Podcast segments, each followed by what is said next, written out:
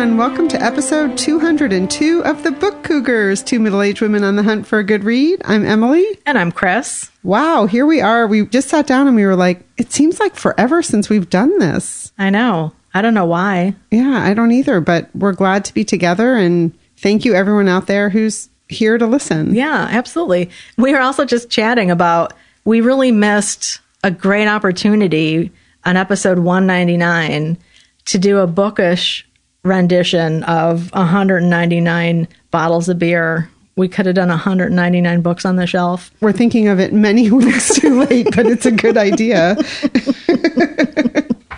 well, we have some thank yous. We have new Patreon members in our community. Yes, thank you to Debbie, Mary, and Kathy. We really appreciate you. Thank you so much. We also have an announcement, some breaking news here. You all may have already heard of this.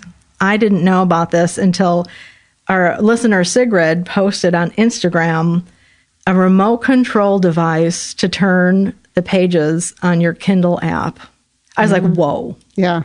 That's pretty cool. That is amazing. It's like a little ring mm-hmm. and it has backwards, next, and then I guess a stop button. We'll put a link to the show notes to the one that Sigrid has. And her Instagram, by the way, it's Hatcher Stacks.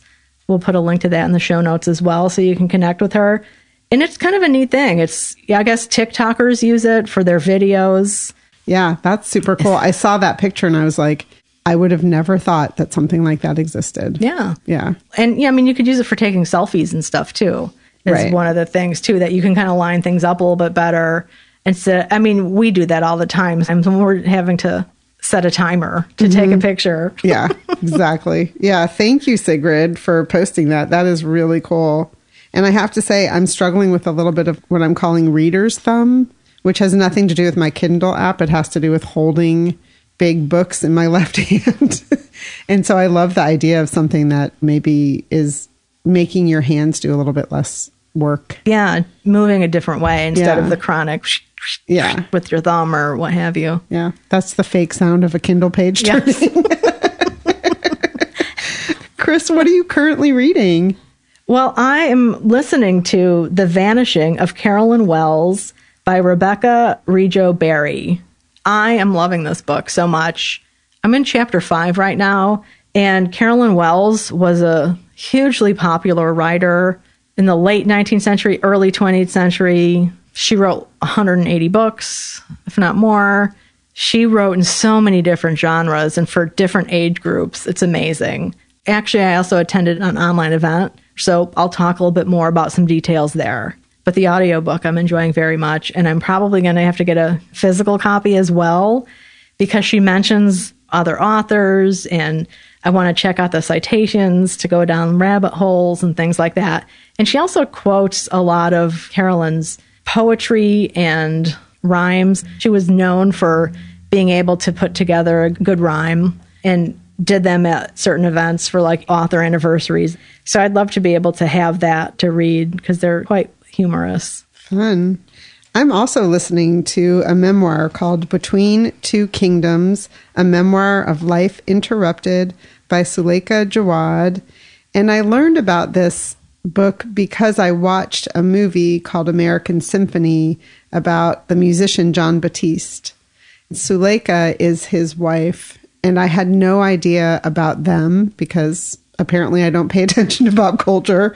And I didn't know about this memoir because it's now out in paperback. So it's been out for quite some time. The reference to Life Interrupted is about a column that she had in the New York Times.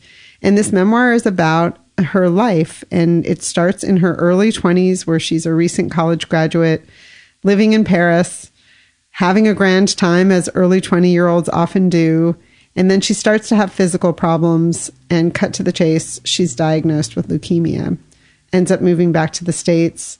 And Life Interrupted was a column that she wrote when she was in hospital getting cancer treatment the first time.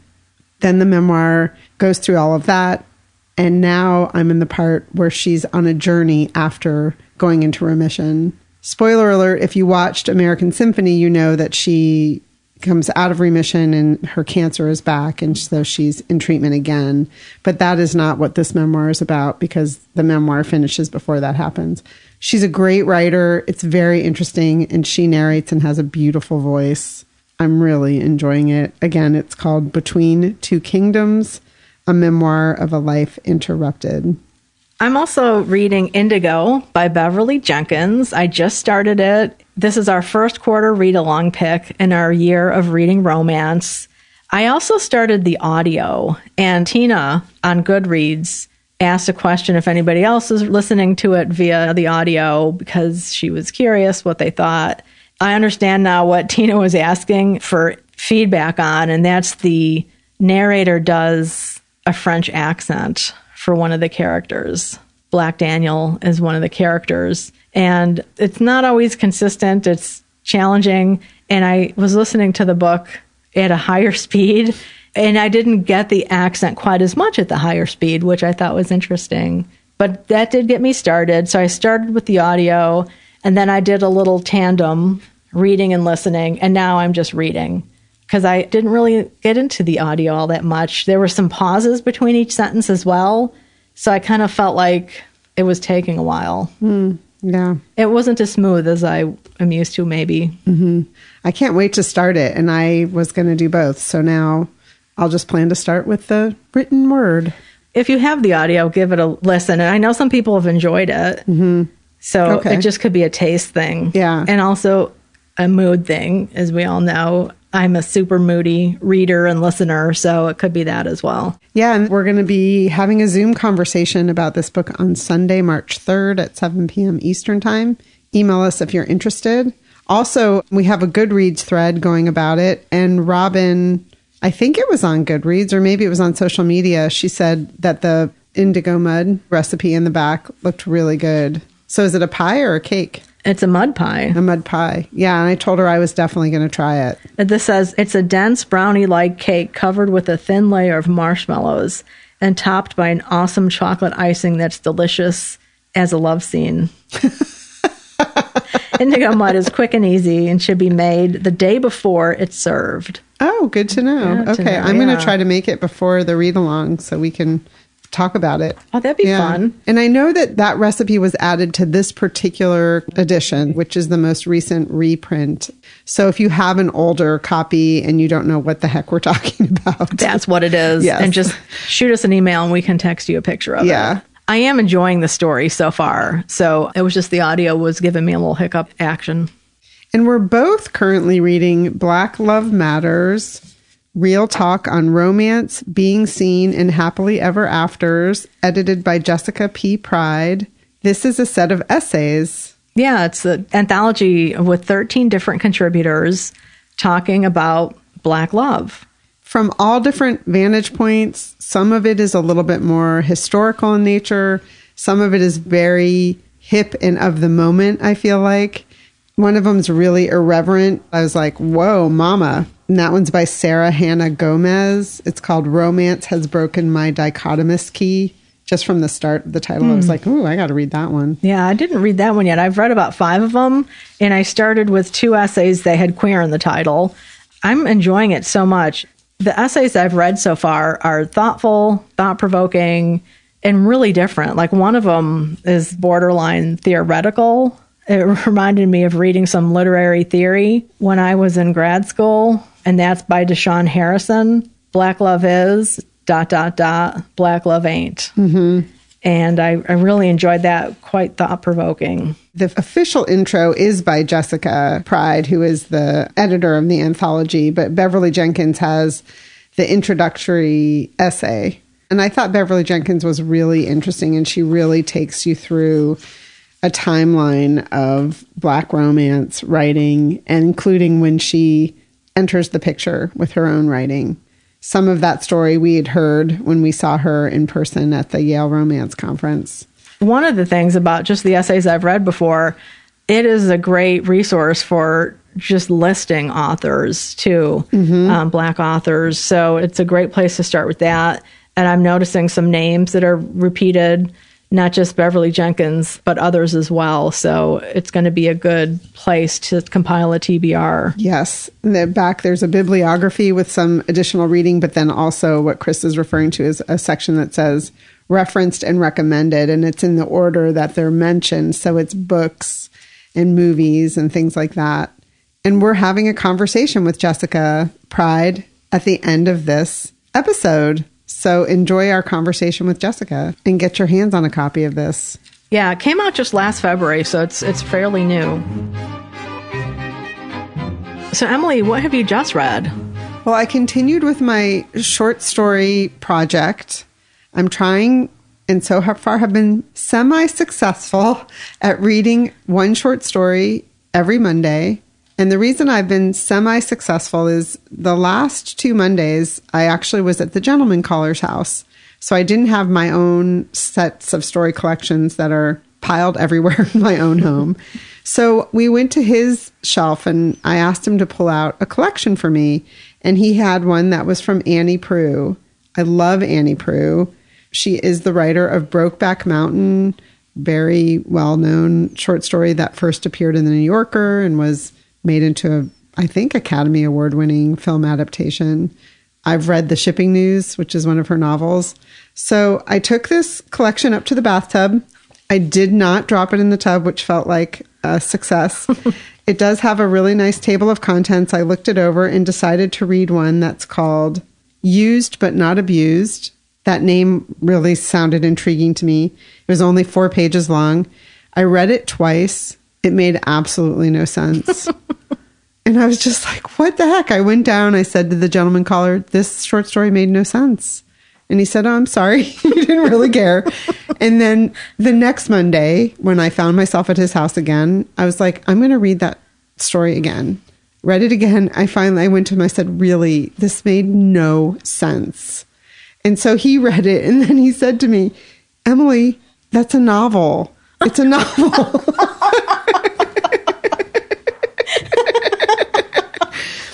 so I've read a chapter out of Annie Proulx's novel called That Old Ace in the Hole. well, you got an A for effort on that. Exactly. Three times was not the charm, but it did uh, release me from my feelings of idiocy, I guess. So then I decided I'm going to be very safe and chose the collection, The Best American Short Stories. so I was really sure that these were actually short stories. This is 2013. These are these collections that come out every year with a guest editor. And this particular year it was Elizabeth Strout. This just cracked me up after my experience with reading a non short story story. She says the reason that she chose these stories had to do with voice and that we really hope the writer knows what he or she is doing. And we really hope that this sense of authority will be sustained throughout. We look for this the same way we look for authoritative competence in any other trade. We don't want to be lying on a dentist chair with a wide open mouth and hear the dentist say, Oh, hell. We don't want a plumber to gaze at a broken pipe that has flooded the floor and mutter, Huh, I don't know. And we don't want a writer whose voice wobbles or becomes false. I don't think readers think about this analytically, but instead they experience it as a feeling about the writer that grows stronger as they read. I want to be in your company. I want to keep going. I like the way you sound. I thought that was really lovely and felt like I was probably in good hands with any of these stories since Elizabeth Strout edited. But I did choose Referential by Lorrie Moore. I love her. She's a great writer. And this was originally published in the New Yorker. And it's quite a sad story about a single mom who has a son who's, I think, dealing with some version of psychosis and is hospitalized, and how her life is limited by his situation. Not an uplifting story, but very well written. So those are my adventures in short story reading slash chapters out of a book reading. Great, you're still rocking it. Remember how I was complaining about how I wanted novels to have table of contents? Mm-hmm. Well, this Annie Proulx novel has a table of contents. And you put it out there to the universe. That's right. the universe provided. Well, I finished The Vampires of El Norte by Isabel Cañas. So this is a vampire story. It's a love story. And I had heard that it was more love story than vampire story. So there wasn't consistent vampire action throughout. And I think I said to you at one point, like, you don't even need the vampires in this story. Well, I changed my tune as I kept listening because I did listen to this as an audio. And it's a really good audio. It has two narrators, a male and a female, and they do a great job. The vampire story. So this is set in like 1840. It's set in Mexico. The white people are aggressively moving in from Texas to take land. And that's planted very early on in the tale. And at one point, the Battle of Palo Alto is part of the story, it's part of the narrative. And so the vampires are very early on in the story. They're present at this battle and then at other points in the story. And I really want to talk with somebody about this because I can't tell you what I want to tell you without it being a big, major, nasty spoiler. The vampires do a couple different things. And I think one of the things, as it does in vampire stories, where there's a hero, that's Nana, the, the woman in this story, you know, it reveals a lot of her character and her courage. So, really mm. good book mm. with a really excellent cover. Check out the cover if you haven't seen it. And then I do recommend it. I was interested in the love story, and I'm calling it a love story because we've talked about the difference between love stories and romances, that romances have a happy ending. Like that they have to have a happy ending and there has to be a main romance. So I'm thinking this is more in the love story category. Because there's not a happy ending? Well, see, now that's spoilery, Emily. Spoilery. You're leading me to the path of not being a good podcaster. Um, well, but I mean, I think that's because I wonder that too now, since we're so focused on romance this year, and I look at books and you know how the publisher will list the categories. And if it says romance, then I think, well, then I'm safe with knowing this is a happy ending, yes, right? Okay. Yes. So, folks, totally. you can just go look this book up and decide for yourself. Yeah, exactly. I mean, it's a tough book because everybody gets worked over a little bit because it's it's tough times for one. They're young lovers that are torn apart, which is painful and there's war and colonizers coming in. So it's tough in that regard. Hmm. Yeah, but I really enjoyed it. I had my doubts about it early on, but I'm glad I stuck with it. So again, that's The Vampires of El Norte by Isabel Cañas. Nice. Oh, and one more thing is the character Nena, N E N A is her name. And in Bram Stoker's Dracula, Mina Harker is one of the main characters. And so I wondered if there was a nod to Bram mm. Stoker there. I, I haven't looked at any reviews of this book yet or author interviews, but I'm curious to do that. How do Dracula and vampires relate to each other? I mean, Dracula was the original, right? Well, he was an early one, but there were vampire stories before him. So he's the most well known. Yeah, he's kind of the most well known. I think he was one of the first that it was like a solid long novel.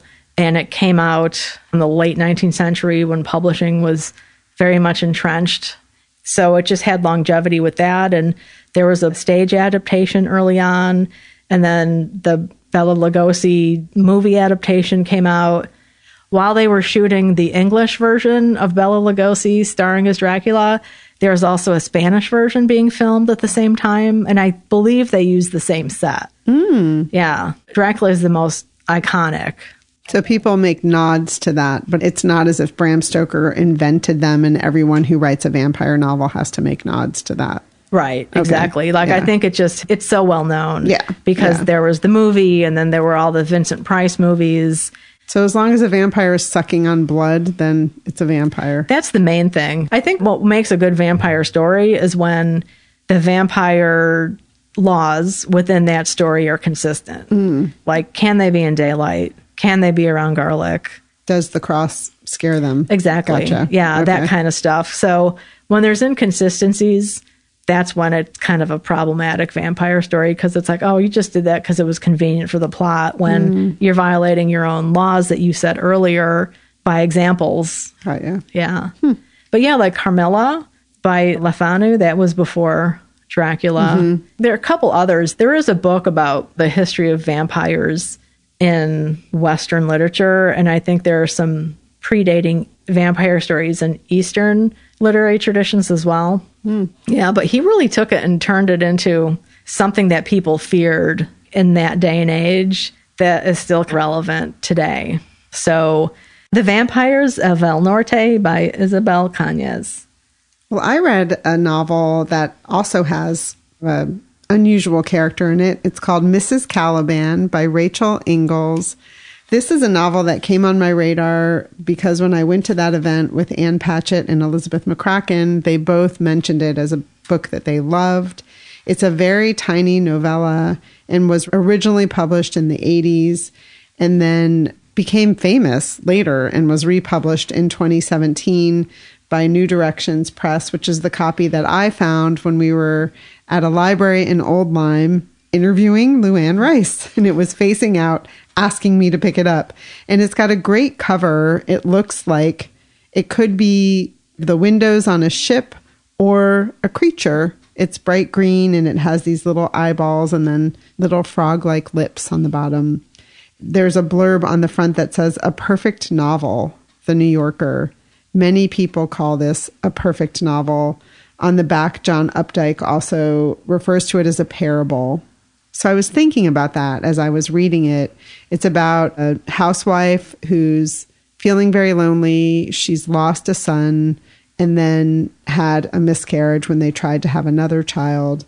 Her husband is out gallivanting and having an affair. She's at the house. Word comes out on the television that a creature has escaped from a local oceanographic science center where the creature was being used for tests and research. And lo and behold, it ends up on her doorstep and she ends up having a relationship with it. Or does she? I'm not going to say much else about it except, well, I am, of course, I'm going to say more about it. Um, it's compared to books like Revolutionary Road and The Ice Storm. So people who are living in that classic housewife situation and what their life is like and how maddening it can be and how they try to keep the house going and keep up appearances and perfection and what do they need in their life to find pleasure again. And I would say that's the main component of this novel. It was really easy to read and really interesting and very short. It's also, I felt like a bit of a revenge story.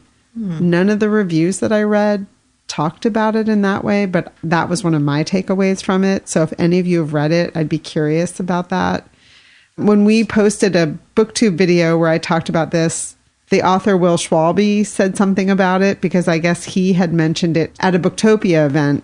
And so several Booktopians read it as well and mentioned reading it. So people call it the perfect novel.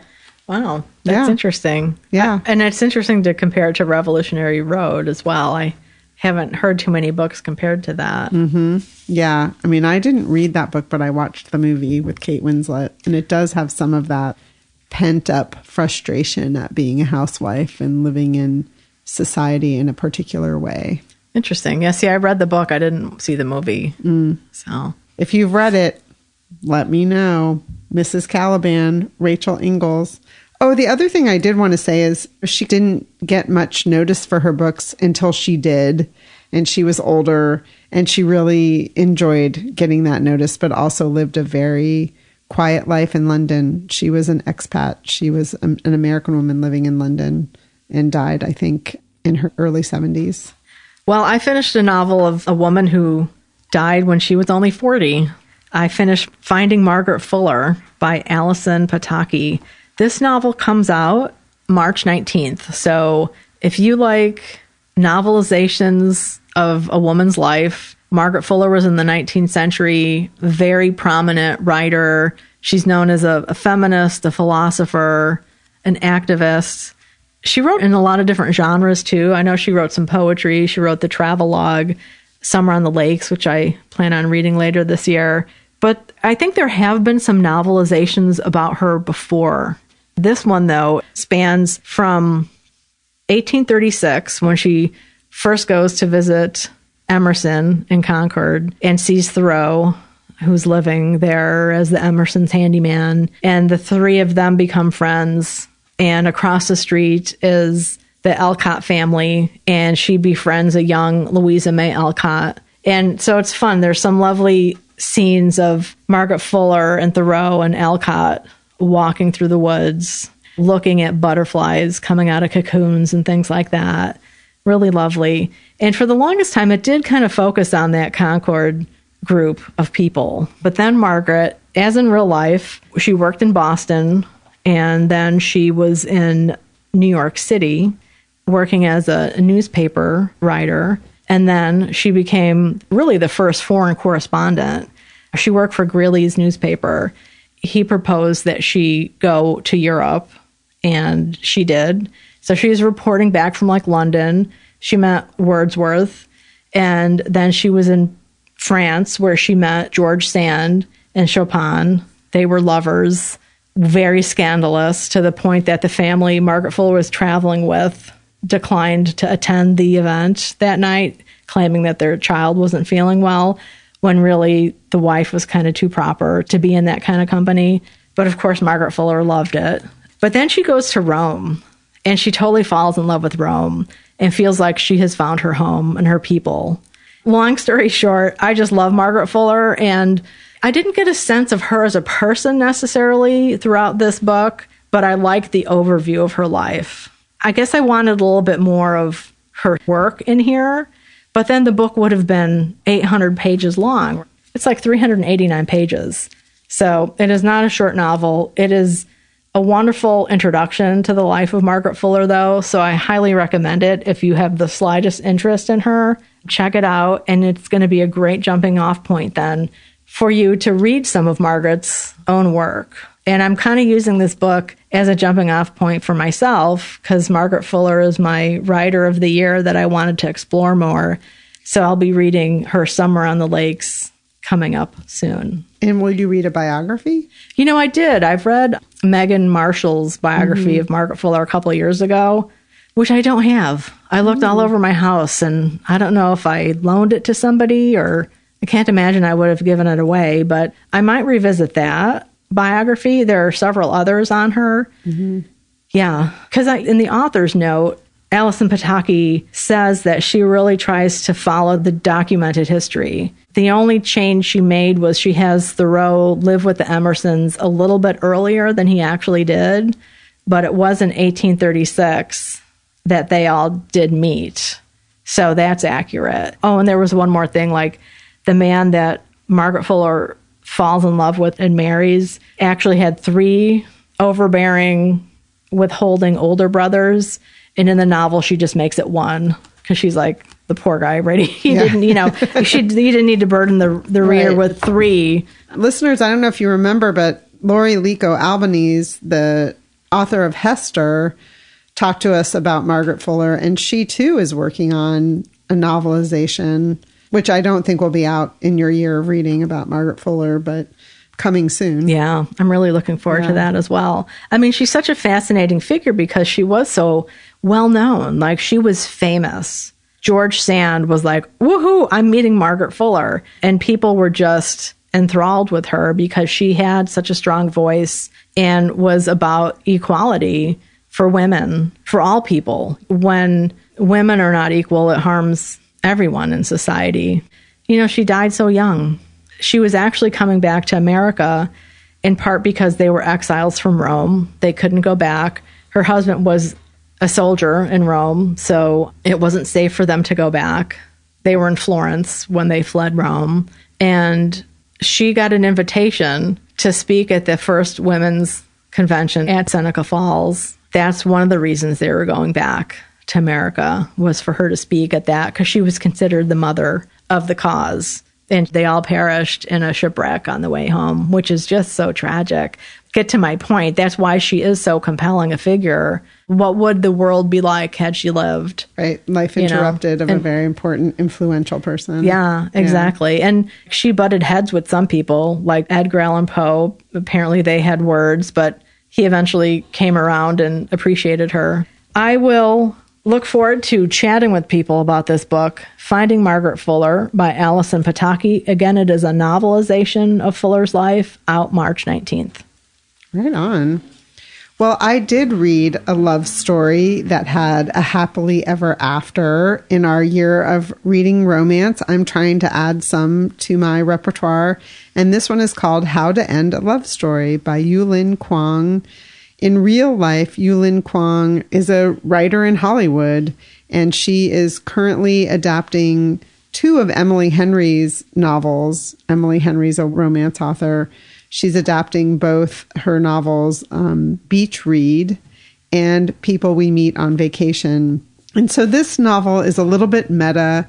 The story starts in chapter one, where the main character is sitting at her sister's funeral. So the first sentence really grabs you. And then someone walks into the funeral who is the cause of her sister's death. And everyone in the family gets really upset.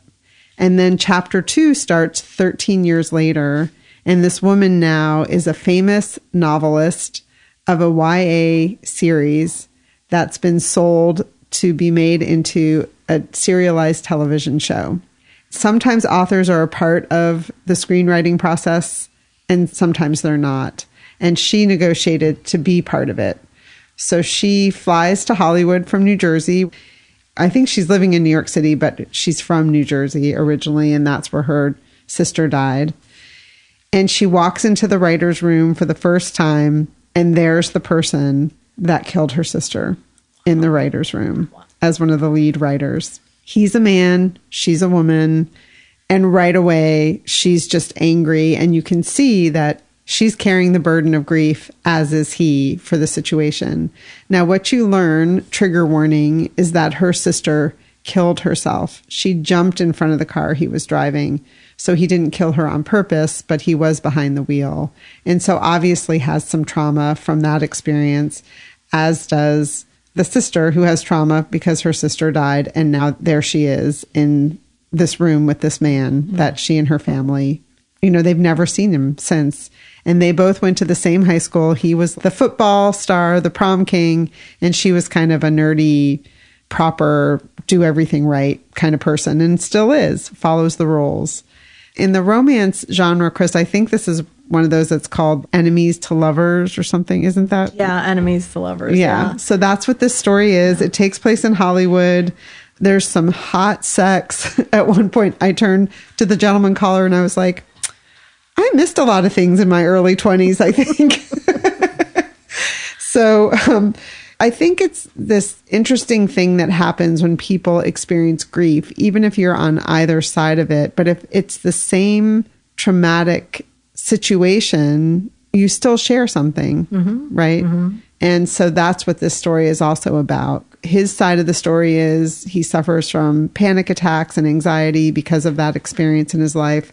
And her side of the story is She's from an Asian family that never wanted to speak about it again. It was like, pull yourselves up by your bootstraps and we don't talk about these things. So she's learning how to verbalize her grief.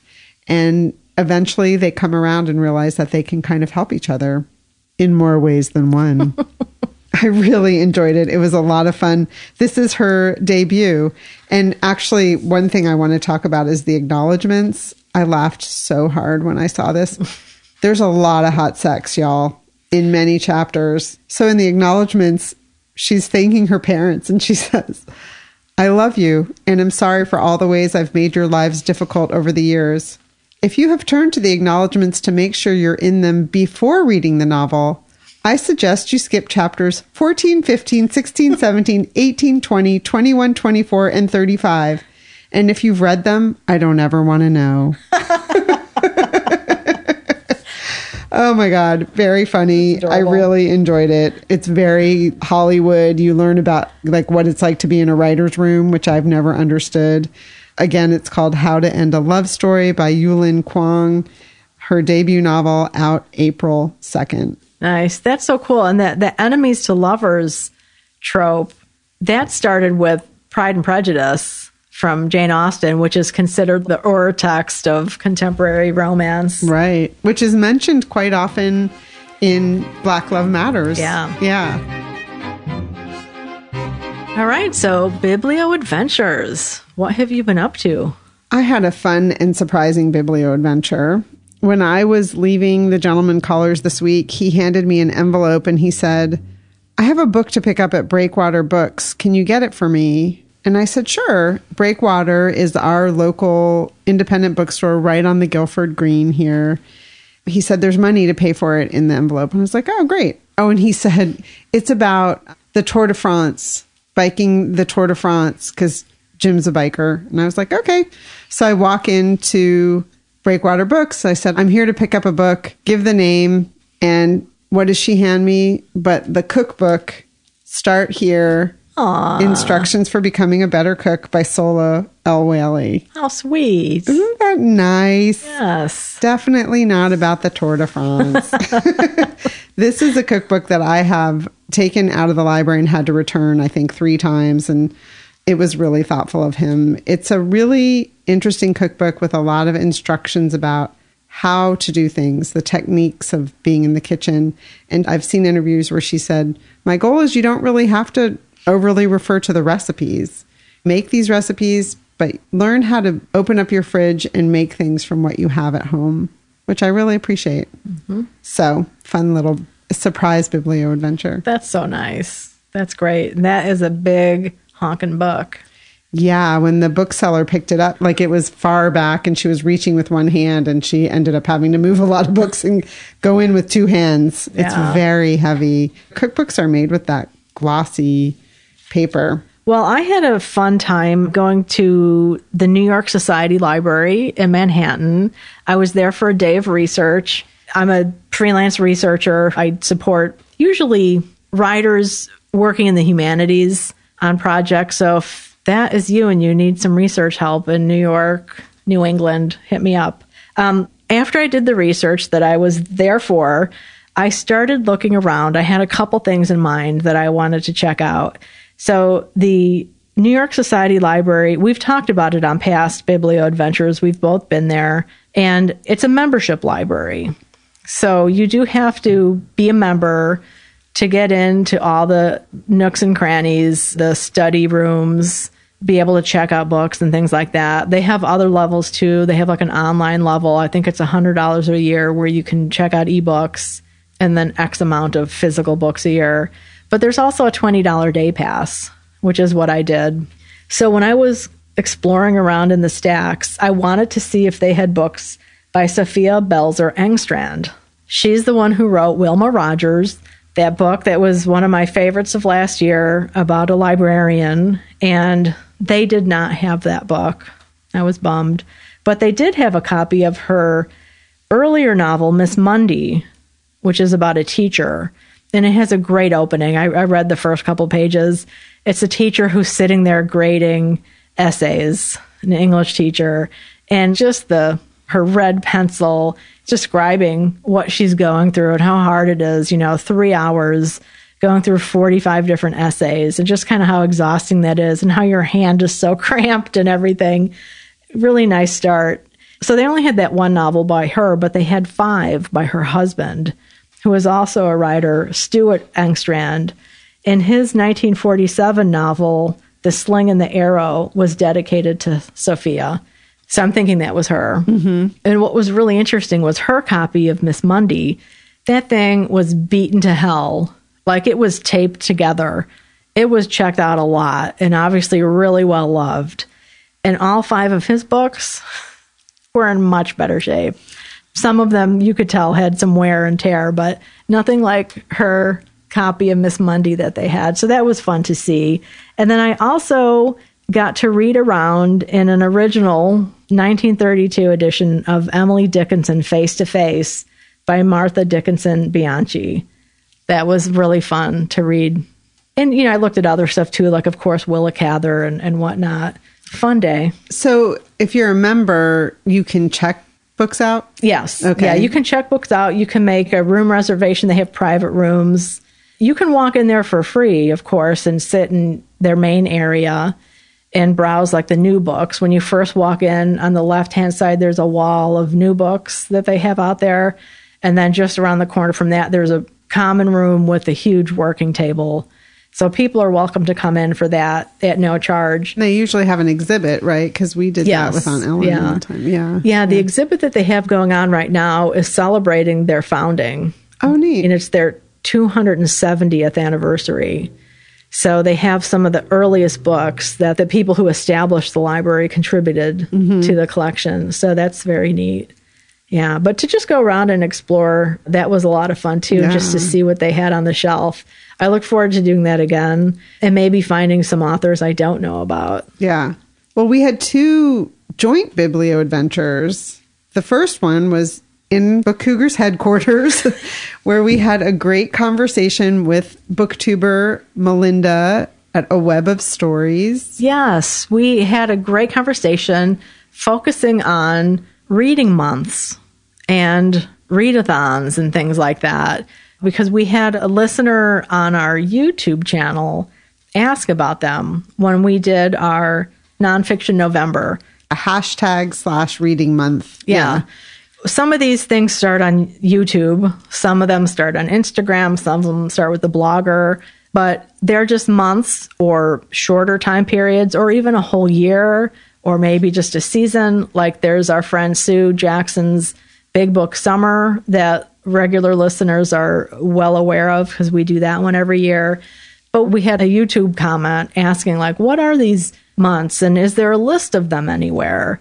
And we were like, hmm, we'll look into that for you. And so we know Melinda is really a booktuber on top of these things and participates in some. So check out that video. We had a really great time talking with her about them. Yeah, we'll put a link to it in the show notes. It gives you a way to look at your stacks of books and have some purpose of how you're going to read them, what your approach will be to some of your big books, things like that. So Yeah. it's really fun. It is really fun. And it is also, you know, reading is such a solitary activity.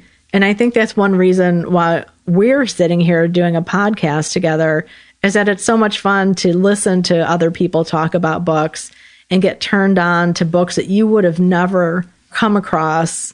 And that's what some of these challenges do. Right. They help you to look for different types of books or just get exposed to different types of books if you're listening to a book podcast kind of thing. Yeah. And Yeah. also sometimes it's a relief because you think, okay, I don't have to read the book now because now I know about it. Right. Chris and I talk about how we get to live vicariously through each other, which is lovely. Yeah. And it's also sometimes an opportunity if there's a book in your reading life that you're really passionate about that you don't think gets read enough, it's going to fit into one of these categories so you can be an advocate for that book in a more public way. True. Yeah. Good point. So we also went to see Chris's wife, Laura, read her novel in progress. Yes, that was so much fun. That was at the Chester Literary Festival at the Chester Meeting House. Beautiful old building that was just perfect. The stage was beautiful for them. Yeah, it was really wonderful. This was an event that was through that Chester Literary Fest and sponsored by Breakwater Books.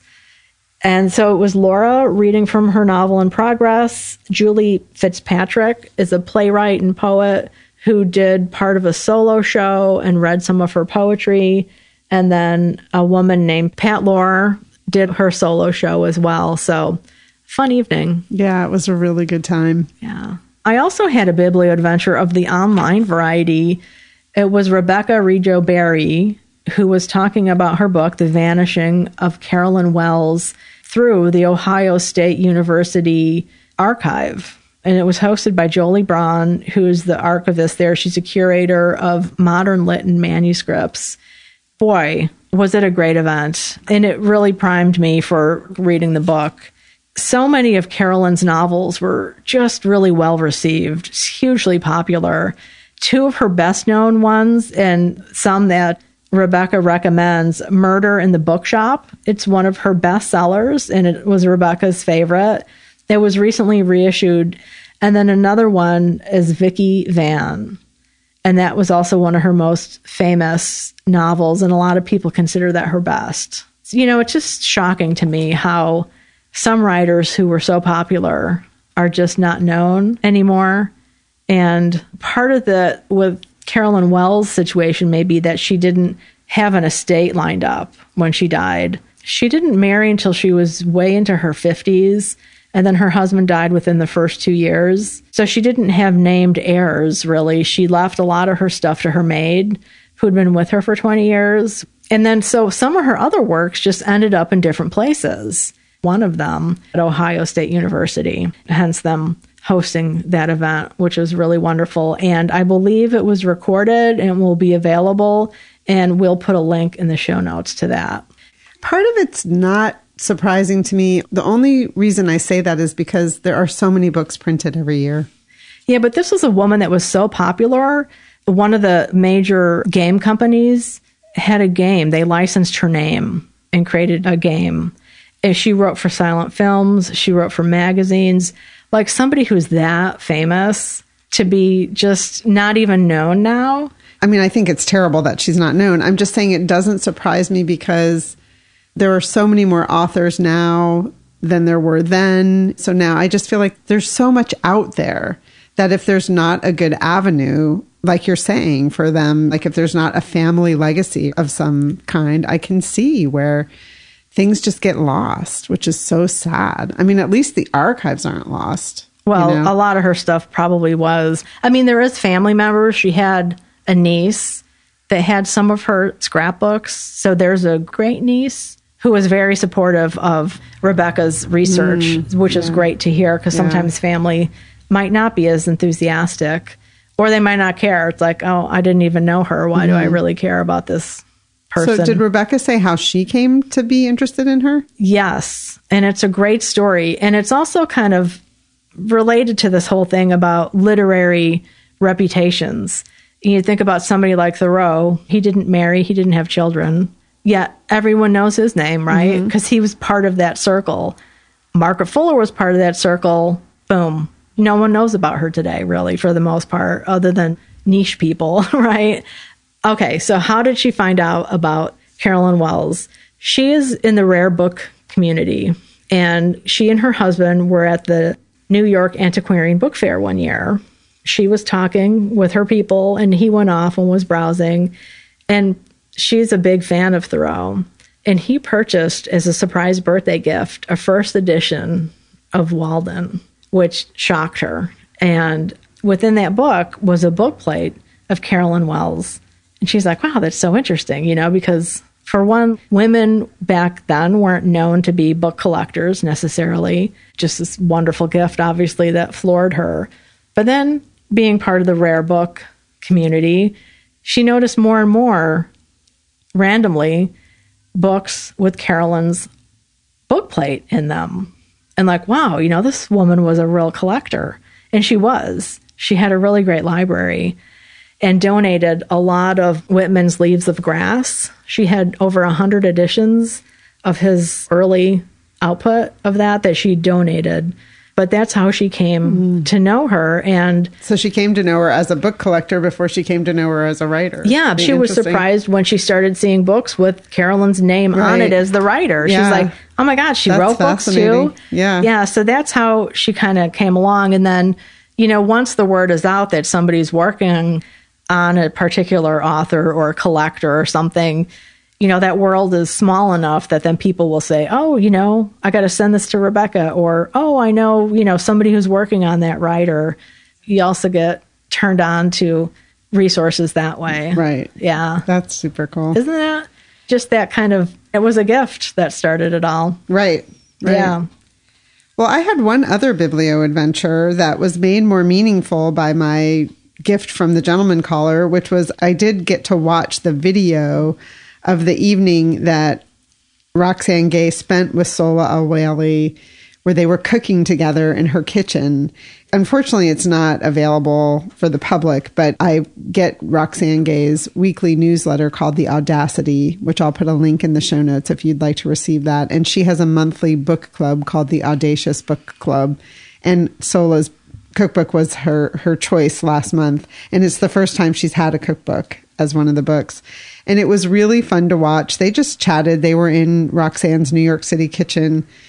But what was really interesting is they were cooking a recipe from the book and Sohla found a typo. Oh, wow. and she was so embarrassed. And she turned to look to Roxane because it never said it didn't say to cut the chicken because you're supposed to dice up the chicken and put it in this soup that they're making. And she turned to Roxane and she's like, Do you know how many people read these recipes? And Roxane was like, I do. it was so funny. She was like, Really, don't be embarrassed. She said, I'm so embarrassed. And she's like, Well, at least on reprint, you know, we now know that there's, but she said, It makes me, and I totally get this feeling. She's like, It makes me want to go back and recook every recipe in this book. Mm-hmm. So lots of details. And then Roxane was saying that her Bad Feminist book, she's like, Do you know how many emails I've gotten about the typo on page 74? you know, and she's like, People I know about the typo on page 74.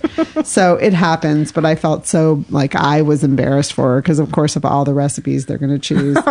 Right. Oh my gosh. Yeah. And people can be so judgmental about typos. Yeah. Well, I mean, in a cookbook, it's a little bit different, right? It never says to cook the chicken. So there's people who are going to put these two big chicken breasts in the soup and be like, mm, that's interesting. so cut the chicken, y'all, on the soup I mean, recipe. what do they but- think? It's a man, uh, just going to, like, if you cook it enough, it's going to shred? Yeah, and then you pull it apart. But it Yeah. does say for six to nine minutes, which is not Oh, enough yeah, for a chicken breast. So sure. it's pretty horrifying. Is it? I mean, I'm sure she's like, oh my God. and of course, this is going to be the one, you know, there's lots of recipes in here. We're going to choose the one that has a, Oh anyway. my God. That is fascinating. Oh my God, the world isn't perfect, people. It is not. Yeah. That's fascinating, though, to have it be a recipe. I mean, I guess it's like a medical book. Like it's that important, right? Don't forget to suture I- the wound. oh my God. Oh, gracious. This episode is sponsored by New indie author Catherine Oni will be at Bank Square Books on March 2nd at 1 p.m. to sign copies of her novel, If Her Love Was Enough, a romance novel about a 22 year old woman named Christine who doesn't believe she's good enough for love due to her demons and battling food addiction. Until she met Gabriel, they fall madly and quickly in love, but will love win everything and everyone is against it? Check the show notes for more information about Catherine, her novel, and her book signing at Bank Square Books in Mystic, Connecticut on March 2nd at 1 p.m. Okay, upcoming jaunts. We have a joint jaunt that we're very excited about. Yes, we're going to get to meet Jenna Miller, author of Out of Character. She was on episode 174 where we talked to her about that. She was also on our booktube channel talking about that. So we'll put links to both of those in the show notes. She also contributed to episode 200 Yes. Yes, she did. where she told us about this new novel, We Got the Beat, which is out now. Yes, and that's what we're going to go see her about. She has several events lined up, kind of in New England. Yeah. And we're going to get to go see her at an Unlikely Story bookstore in Plainville, Mass. And that is on Wednesday, March 6th at 7 p.m. Come join us. Yes. such a great bookstore with a beautiful event space upstairs. She's going to be in conversation with Alicia Dow, Jennifer Dugan, and Jenny Howe, a room filled of authors. Yeah, I'm really looking forward to that. Both of Jenna's books are YA romances. They're queer, fat positive. If you're looking for more romances for your year of reading romance, uh, there are two great ones right there. The last time we were there, we saw Michael Finkel Yes. with his book, Stranger in the Woods. Yes. And his new book is called The Art Thief. I haven't read it yet, but it's on my list. Yes. And we'll put a link in the show notes to those books. And we interviewed him when we were at the bookstore. So we'll put a link to that episode. That was a long time ago. That really was, yeah. Thanks to Ann Kingman for setting that up. Yeah, That was fun. Yeah, so that's going to be a lot of fun. I can't wait to do that. And we're going to try to have lunch with Jenna ahead of time, which Yes. so nice. Hopefully that works out. Yeah. Yeah. Upcoming reads. I have in my quest to read more short stories one called Small Odysseys. Do you know that selected short series? It's at Symphony Space in New York City where famous people read authors' short stories. This is a compilation of 35 stories that they reached out to authors to write because they were celebrating an anniversary. And I also think it was because during the pandemic they had to shutter the doors. And it's edited by Hannah Tinti. So I will be adding some of these short stories to my Monday reading. Nice. And this is out from Algonquin, who sent us this copy, but it came out in 22, readily available. And then I also have Shark Heart, a love story by Emily Habeck. I don't know if it's a happily ever after, but this is a debut that a lot of people were talking about last year. So I just got a copy from the library. I'm very excited. Yeah, it's one of those animal books, Oh, is it? isn't it? Like where somebody falls in love with an animal or. A shark, perhaps? I have no idea. It has a very cool cover. Yeah. I don't know. Oh, interesting. Well, more to come. I know nothing about it. Yeah. my upcoming reads while we were at that event um, with my amazing wife laura reading from her work in progress breakwater books had a table in the back with books for sale they had laura's play magpie was there a play by julie fitzpatrick and then also this collection of poems by julie it's called church on the screen a sunday series of pandemic poetry Julie's involved in one of the local churches here in Guilford. It's a congregational church. It's a Christian church, but she said it has a non denominational feel, even though it really isn't. And we know a lot of people who are involved with that because they do a lot of social justice work. But during the pandemic, as so many churches and, and other faith organizations did, they had their services online. And so, church on the screen is what this is about. So, poems inspired by COVID. And one that she read there was when the church opened up again, but everybody was still socially distancing. So, they had like people in every third pew or something like that. So, I look forward to reading more of these poems. More to come on that. And then also, I just want to give an update on the Moby Dick Buddy Read that is starting on March 8th. It's not too late to say you want to participate. It's never too late, but we are going to start reading on March 8th. And several people have expressed interest in joining along. Kate and I started originally doing the buddy read, and I'm happy that more people are interested in doing this. So we are going to start an Instagram chat. And if you'd like to participate in that, just shoot us an email at bookcougars at gmail.com. And you'll have to have an Instagram account for that if you're interested. If you're not, we'll also have occasional Zoom conversations. We'll probably have the first one in later March, so you're aware. And the edition I'm reading is the Penguin Classics edition, but read whatever you have. Awesome. Yeah.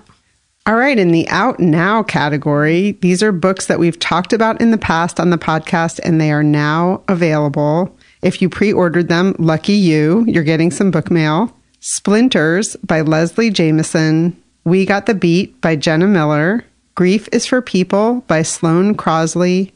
Thirst by Marina Zhuksek. Summer at Squee by Andrea Wang.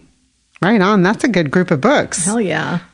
All right. Coming up next, enjoy our conversation with Jessica Pryde, editor of Black Love Matters, Real Talk on Romance, Being Seen, and Happily Ever Afters. Happy, reading. We are thrilled to welcome Jessica P. Pryde, editor of the new anthology Black Love Matters Real Talk on Romance, Being Seen, and Happily Ever Afters. Jess is a public librarian in southern Arizona, where part of her duties include running two book clubs, one focused on LGBTQ, and one on black books. She's a contributing editor for Book Riot, where she writes about all things romance, and is co host of the podcast When in Romance. We are excited to talk with her today about romance and happily ever afters. Welcome, Jess. Thank you. Thank you for having me. Jess, we're focusing our reading on the romance genre this year. So when we found your anthology, we were really excited because we want to talk to some kind of what we would consider generalists. You know, mm-hmm. I hope that's not an offensive term for you. you know, to kind of just understand the genre more because we're learning as we go. One of the things you said in your acknowledgments is that you had a process of you know putting this anthology together and took it to a publisher who didn't have much nonfiction in their list. Mm-hmm. So, can you tell us how the anthology came to be? Absolutely. I was actually reading a different anthology called Well Read Black Girl, and it's a very great anthology. I definitely recommend checking it out. It's about a bunch of Black women talking about them first seeing themselves in literature. It was great, but I didn't see myself. I sort of sat on that for a while. I wrote out a little thing to get it out of my head. Eventually, I couldn't get it out of my system. So I mentioned the idea of something similar, but for romance to a Twitter mutual of mine who was an agent. And I just said, I have this idea. I can't let go of it. Do you think this would be a viable book? And she said, absolutely, let's go. And she sent me information on writing a proposal for nonfiction and uh, helped me along the way. We sent it back and forth between each other before she even mentioned it to publishers. And she just sort of took it and ran with it.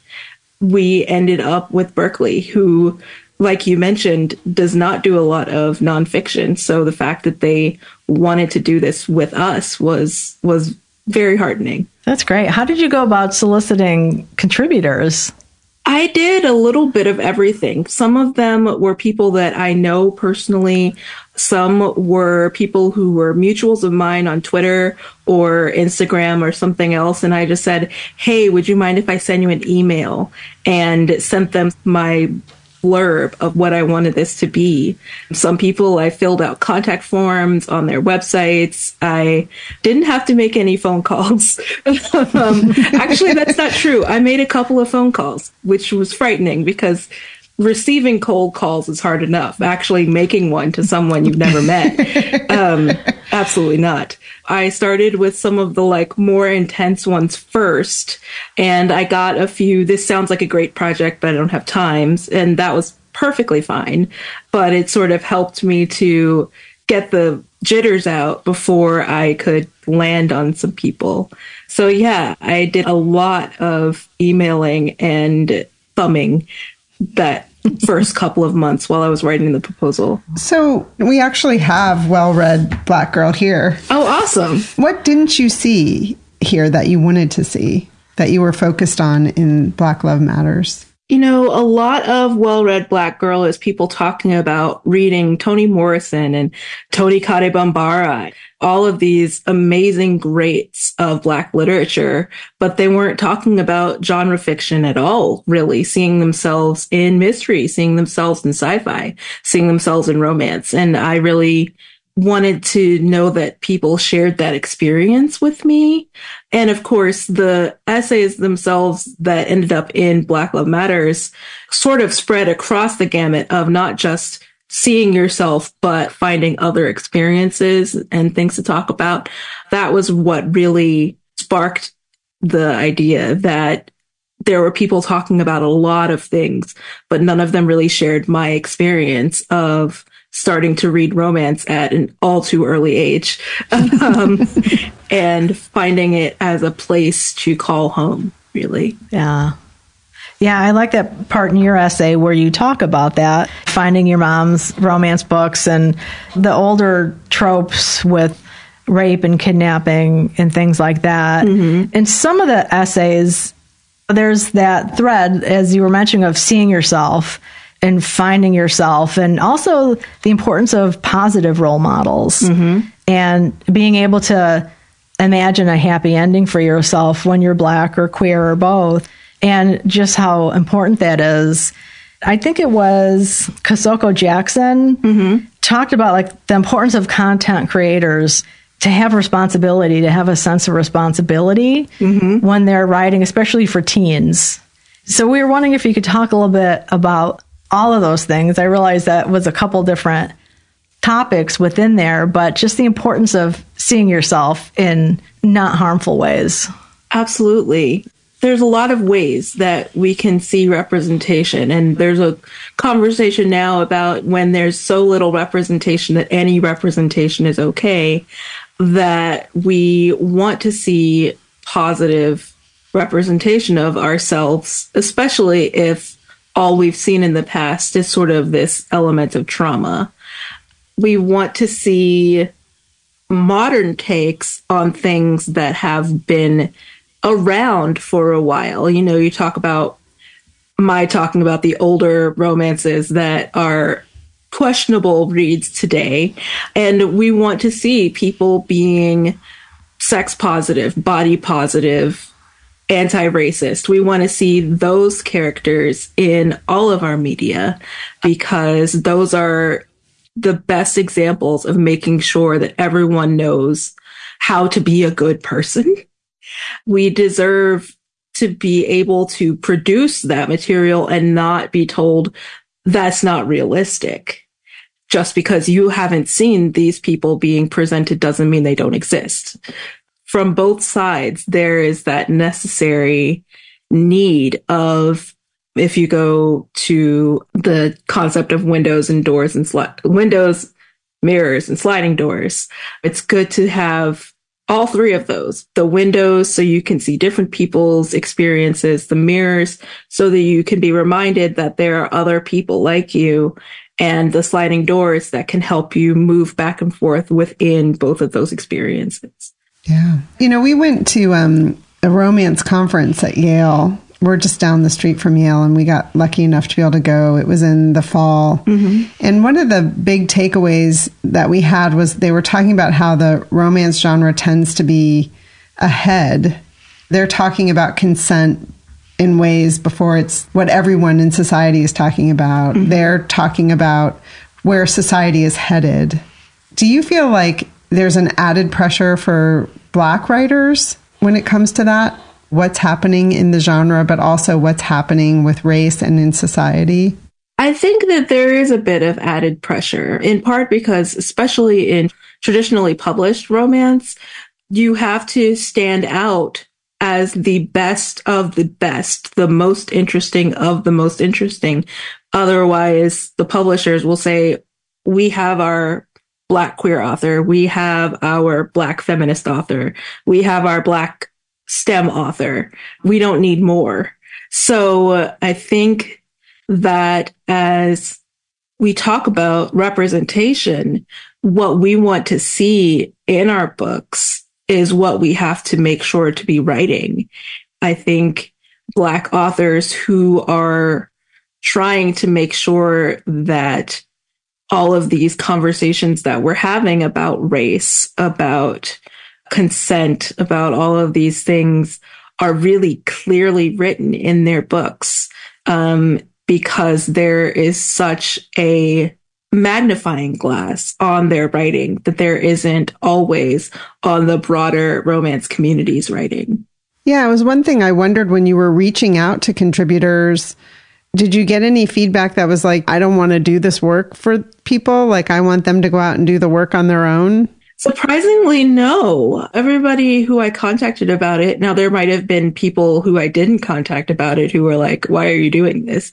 But everyone who I contacted was very interested in writing from their own perspective for their community. I think I tried to make it as clear as possible that this was for the broader community, but also very much for us as well.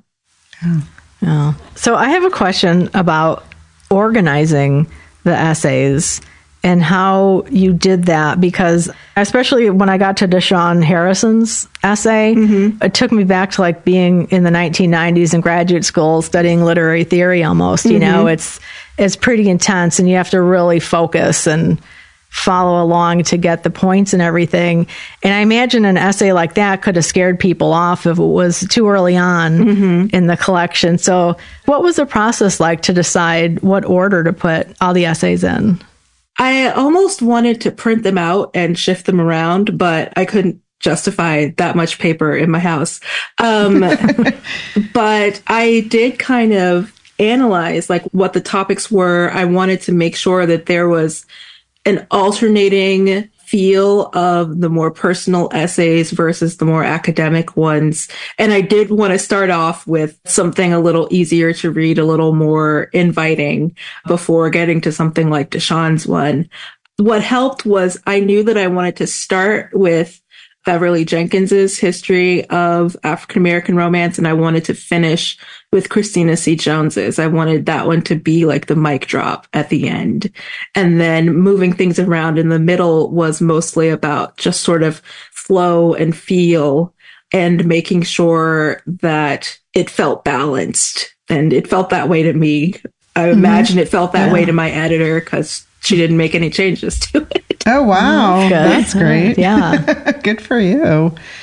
One of the things I also loved about the book was it really forced me to look at myself in the mirror and some of my own perceptions and also what I'm drawn to as I'm reading. Like I immediately turned to Jasmine Guillory's piece about food because that's one of the things I love about her novels is there's always great food and eating in them, you know. Mm-hmm. But from the very beginning in the introduction, you talk about how black women read more than anybody else in the United States. I was like, oh, that's really surprising to me. And then I was like, well, why is that surprising to you? That's a really bad reaction to that statement, mm-hmm. you know?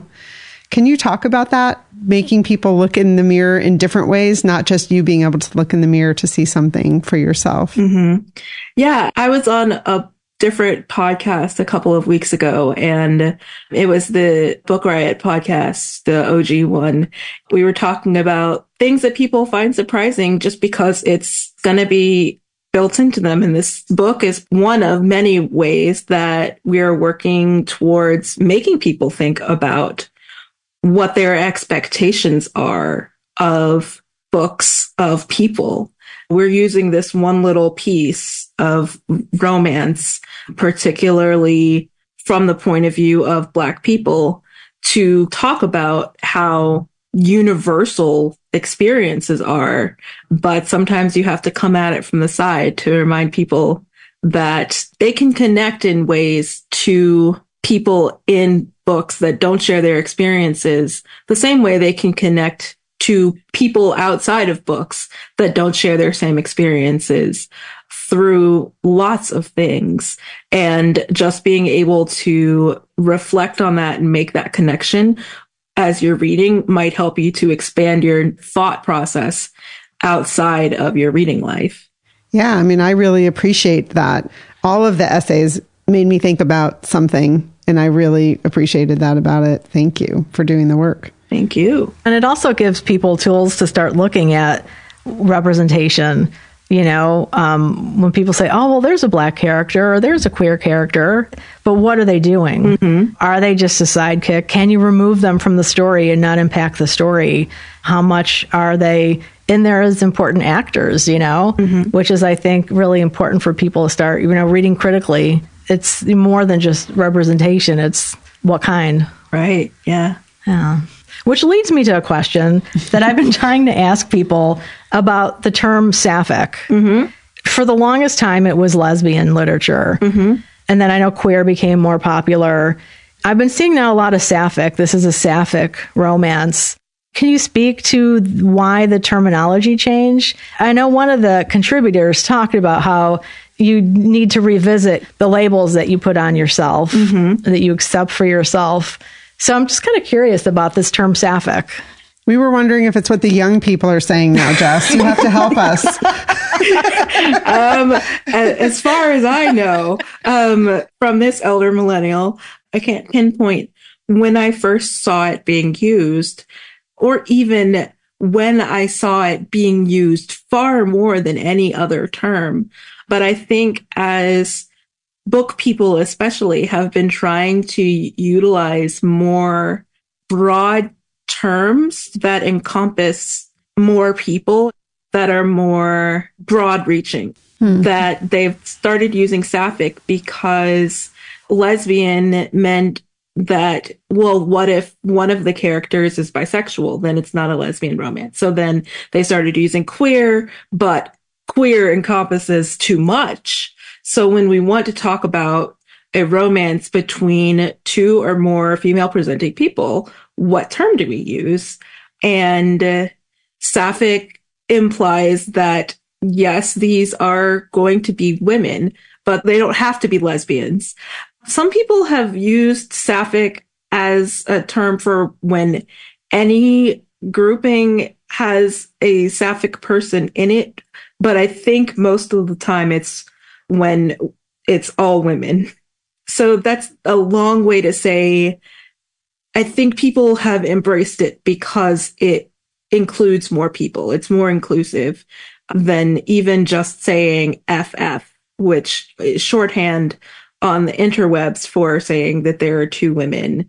Uh, but what if one is a femme presenting non-binary person that still counts as sapphic. So there's all kinds of ways that language around romance in particular keeps evolving.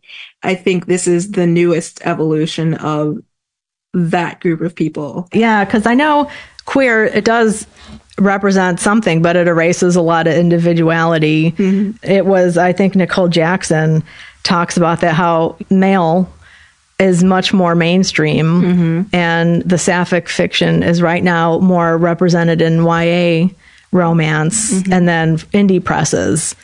So it's just really an interesting thing because when people say queer, I think they picture certain genders maybe mm-hmm. or you know people representing yeah this is a great segue to ask you uh, you've been a high school librarian now you're in a public library is that true yes what is it like to be a public librarian in the kind of the political climate we're living in, but also with these differences with gender that are happening. You know, that's part of what romance, what we're talking about is a perfect example of like the romance genre is always, I feel like, a step ahead. Mm-hmm. What's it like to be a librarian? Tell us. It's a little different for me in particular because I work behind the scenes.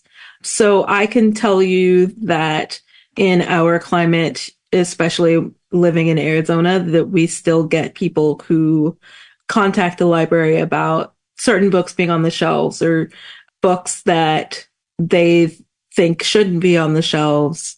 And we get requests for reconsideration from people in our county. But we have an incredible readership that drive our collection. So they make sure that we're getting all of the newest stuff, make sure that they have diverse materials that we might have missed. But of course, we also work towards making sure that our collection is broad and diverse as well. I see far less of what others might be seeing out working in public service, but I do know that it's a little bit of a push and pull in in this particular environment. Yeah. Yeah. Uh, interesting. And and how about your book clubs? Are those YA or adult or a mix? They're mostly adult. We might read one or two YA books in a year, but we mostly read contemporary fiction and nonfiction. I try to make sure to throw in something like romance at least once a year. nice. Right on. Yeah. nice. so, question about that. So, from a librarian's perspective, first of all, Black Love Matters has a great bibliography and a great list of references. If you want a reading list, the back of this book is a great place to go for both books and for film. But one question that just came up for us in our most recent episode is when you go to look at how a book is categorized, it will sometimes say romance, but is that category necessarily assure you a happily ever after? I would hope so. It varies by who is making those categorizations. If you see something that has a Library of Congress or a subject heading that says romance in the, in your library catalog, I would hope that it is one with a happily ever after. It's a little harder if you're in a bookstore or mm. at, at your local Target. We see a lot of Colleen Hoover, and I would say that maybe half of her books are romance and half of them really aren't because they don't have happy endings. You always hope. yes. But there are some things that slip through the cracks depending on who's categorizing them. Okay. Yeah. yeah. I mean, and then there's this interesting move to try to get romance novels shelved in more general fiction, mm-hmm. which I get. I mean, that's nice, but then it kind of, I would think if things are, are in the romance, you have a better hope of them, as you said, being romance. So it's kind of confusing for those of us who are trying to really understand the genre. I want my happily ever afters, Jess. Absolutely. I want to be sure. I had a question about writing for Book Riot. Mm-hmm. How do you decide what to write about, or is it a team decision on what to write about for romance and other books you might write about? It's a little bit of both. The editors always have their requested topics that they ask for people to basically pitch themselves for.